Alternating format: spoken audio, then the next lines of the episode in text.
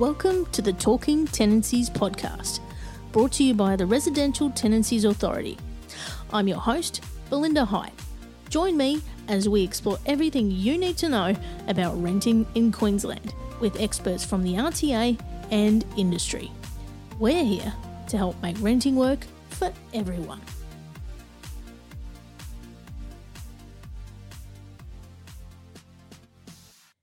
In this episode, we take a look at rental bonds and the process around lodgement, refunds, disputes, increases, and how the RTA supports tenants and property owners and managers throughout the life cycle of a bond. Today's expert from the RTA is Matt Sturgis, Manager for Customer Experience. Welcome, Matt. Thank you for having me. Now, can you tell us about your role at the RTA and what you're responsible for? Absolutely. So I'm a customer experience manager, as you just stated. Yep. Um, I look after the bond management processes and our support team. Excellent. First of all, I'm going to ask you, for those people who don't know, what is a bond? So a rental bond is an amount of money you pay as a security deposit that's lodged with the RTA. It's a safeguard for managing parties and the landlord to mitigate or cover costs of any outstanding damages or any outstanding uh, payments owed at the end of a tenancy. Mm-hmm. Uh, as long as you don't have any outstanding monies owed to the, the landlord or managing party, it's 100% refundable at the end of your tenancy. With uh, that, it's kind of a similar concept to you know going into a hotel, isn't it? You, know, you pay a security Yeah. deposit. So just like when you go to a hotel, uh, Yep. most of them these days will ask you to pay an amount just to cover your stay as a security deposit. Yep. Uh, providing there's no damages to the room and you haven't raided the minibar, it's fully refundable. Yeah. So, how much bond can be taken for a general tenancy? So for a general tenancy, if the weekly rent is seven hundred dollars or less, the maximum amount of bond you can charge is four weeks worth of rent. Uh, if it's over seven hundred dollars, uh, there's no maximum limit of the bond, but you should discuss the amount of bond with the other party and make sure that all parties agree. Um, most of the time, managing parties charge that maximum of four weeks rent, uh, unless the weekly rent for the rental property is very high, then it could be a whole different situation. Mm-hmm. Um, when you're looking at caravan parks and uh, rooming accommodation, there are slightly different rules. So if you're unsure about what that is, uh, I'd encourage you to go to the RTA's website where there's more information.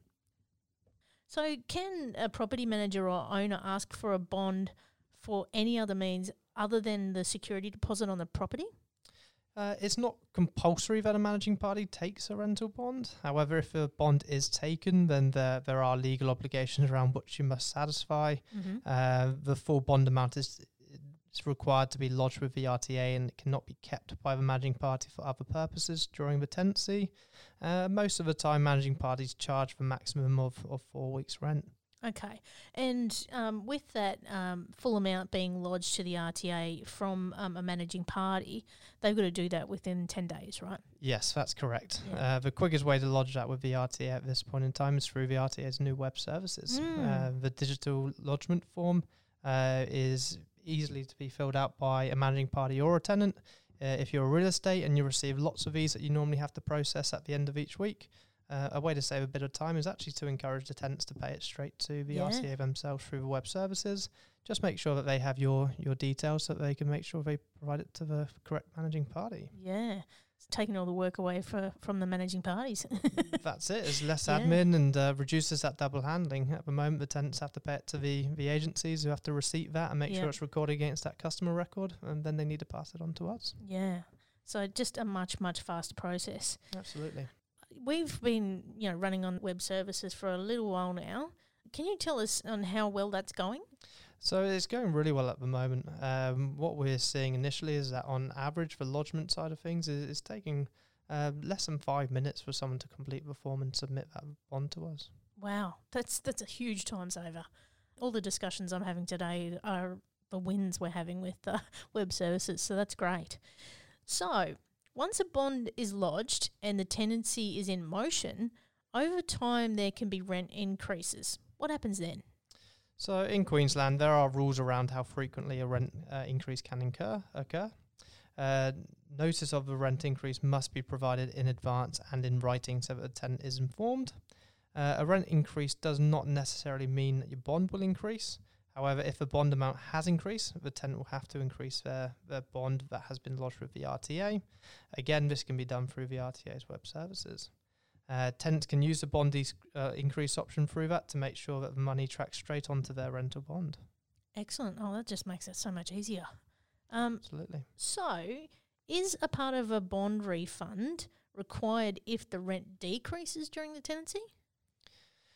A rent decrease will not necessarily decrease your, your bond. However, the maximum amount that can be held with the RTA if it's below $700 a week is four times the weekly rent. Yeah. So if the rent decrease means that more than four times the weekly rent is being held, then yes, uh, a, a, a decrease, a bond refund will be required. Right. So they can then just can they do part refunds as well on through web services? Absolutely. Um, full refunds or partial refunds due to a rent decrease can be submitted through the RTA's uh, web services. Excellent. So at the end of a tenancy or when a tenant is leaving a property, what are the ways they can uh, request a refund of their bonds? Obviously, they can do that through web services. Yeah, uh, and similarly with the lodgement, the, the quickest way to get that information to us is, is through that digital channel. Mhm. Um, the RTA, when you log into the web services and provide your rental bond number, Mm-hmm. um, it makes sure it matches to what we have in the system so that we know that we are refunding the correct bond.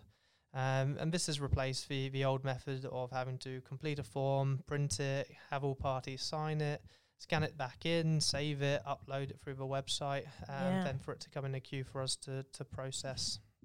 Wow, that's life changing. So there's also a fast track through this as well. So if everyone agrees on the refund happening, um, this makes things a whole lot quicker, right? Absolutely. Uh, So before the any of the legislative processes kicking, parties have a, an opportunity to agree to the fast track prior to Mhm. that happening. Um, providing all parties agree, if there is agreement, then so, and in some instances, bond monies are paid out in the same day. Yeah, that's amazing.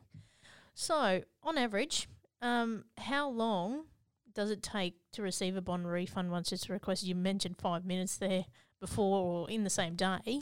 This has changed, hasn't it? Uh, This has changed. I mean, generally, uh, we've been able to process agreed bond refunds within 24 hours of uh, the RTA receiving that request. Mm-hmm. Uh, as I mentioned beforehand, i- in cases where all parties agree through that fast track through the digital uh, web services, Mm-hmm. uh, we have been able to pay out bonds on the same day that the request has been been made.